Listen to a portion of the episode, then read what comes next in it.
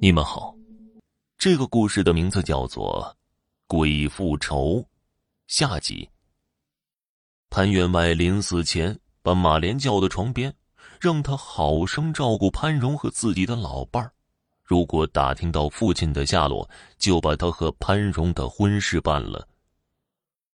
有人要问了：这潘员外死的蹊跷，这世上只有无缘无故的爱，哪有无缘无故的恨呢？究竟是谁要害死潘员外呢？这还要从潘荣说起。常言道：“女大不中留啊，留来留去留成仇。”那个时候的女孩子十四五岁就会说没成亲，要是到了十六岁呀还没有出嫁，那就成了大姑娘了；要是留到十八岁，四邻八村那就出了名了，不是有病就是出了丑事嫁不出去了。可这潘荣偏偏就瞧不上马莲这个穷小子，背地里还有个相好的。这人多次到潘家提亲，潘员外就是不准。可老太太却让女儿给哀求的动了心，一个劲儿的在潘员外耳边吹风。这马莲心里明白呀，自己无依无靠，如果和潘荣成亲，偌大的家业就是他的了。可如果潘荣嫁给别人了，他就只是一个长工，什么都没有。苦思冥想，想出了一个把潘员外吓死的方法。馒头上插筷子那事儿就是他干的。马莲关大门的时候，把准备好的泥馒头放好，等第二天潘员外看见，潘员外让他抓放泥馒头的人，当然抓不到。后来，马莲买了个花圈放门口，又点了柴草堆，弄醒潘员外，然后躲在屋里等潘员外出门救火。吓晕潘员外后，装着起来救火的他，又把花圈丢进火堆，一切做得天衣无缝。这就是马莲要害死潘员外的起因。马莲如愿以偿。潘员外临终把女儿交给他，也就是等于把偌大的家业都给了他。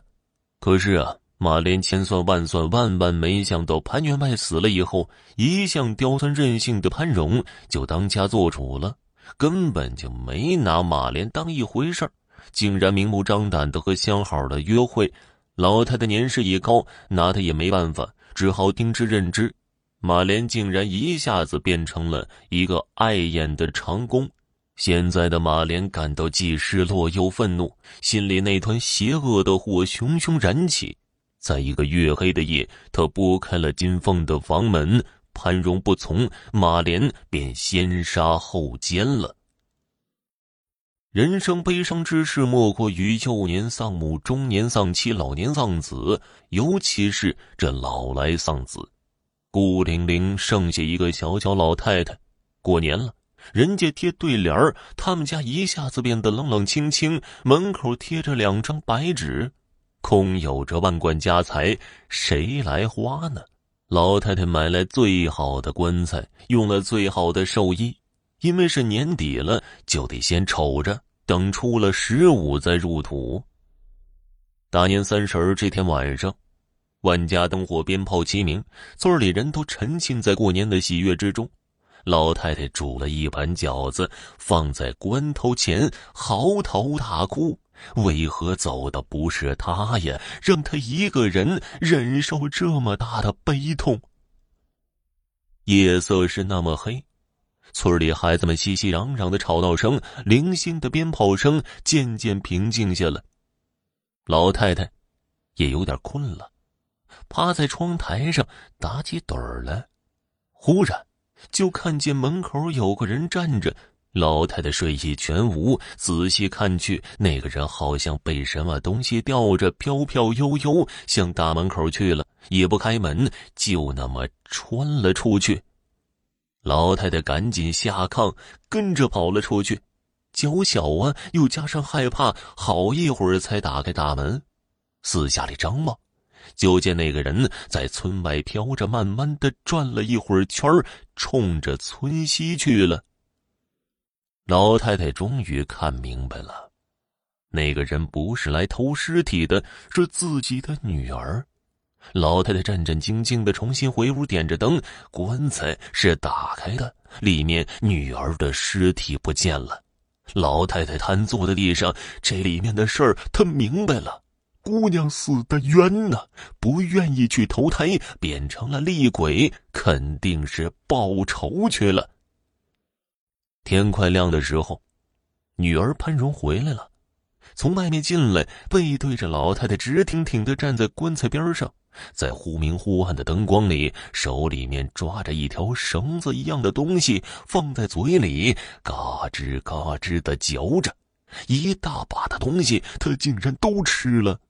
最后舔了几下手，就慢慢悠悠的飘进了棺材。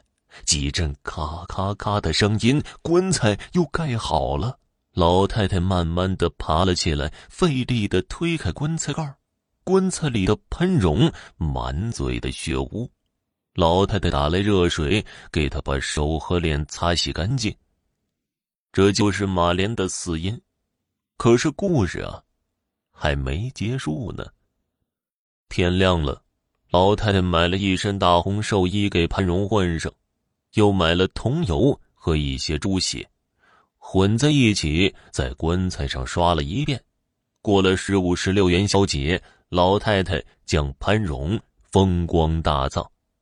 邻村有个叫牛武的人，此是潘荣生前相好的，知道潘荣死了，也惋惜了好久。天涯何处无芳草啊！不久。他就另结新欢了。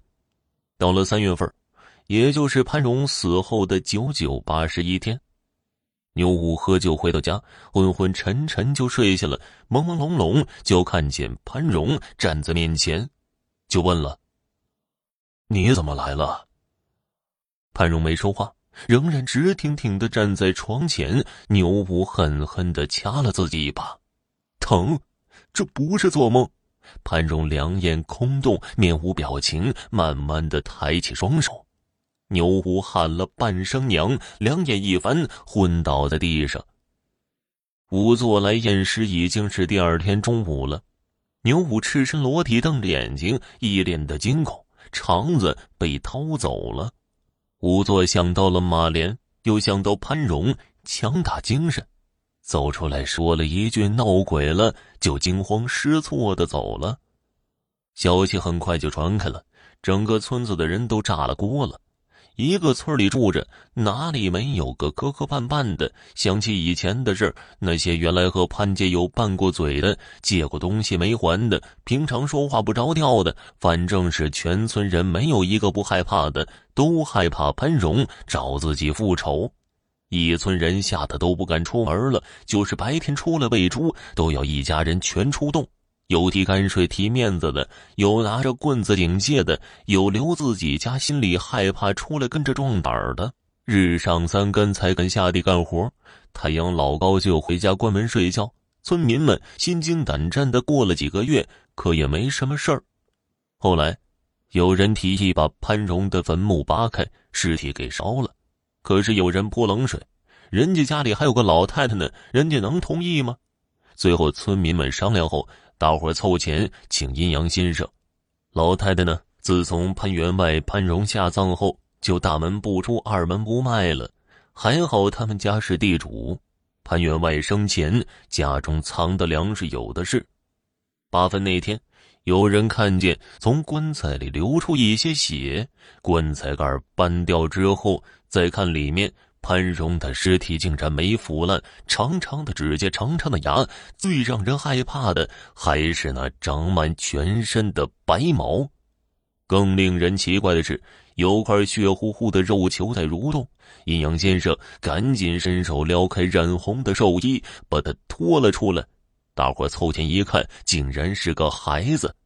此时，潘荣的母亲跑了过来，抱起孩子，又是拍打，又是抠嘴。过了好一会儿，竟然哇的一声哭出声来。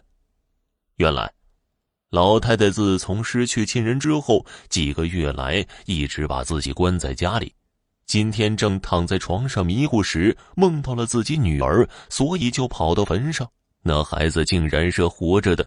老太太看了看全身长满白毛的潘荣，随后说了句：“烧了吧，蓉儿自己让烧的，随后抱着孩子回家去了。好了，家人们，本集播讲完毕，感谢您的收听。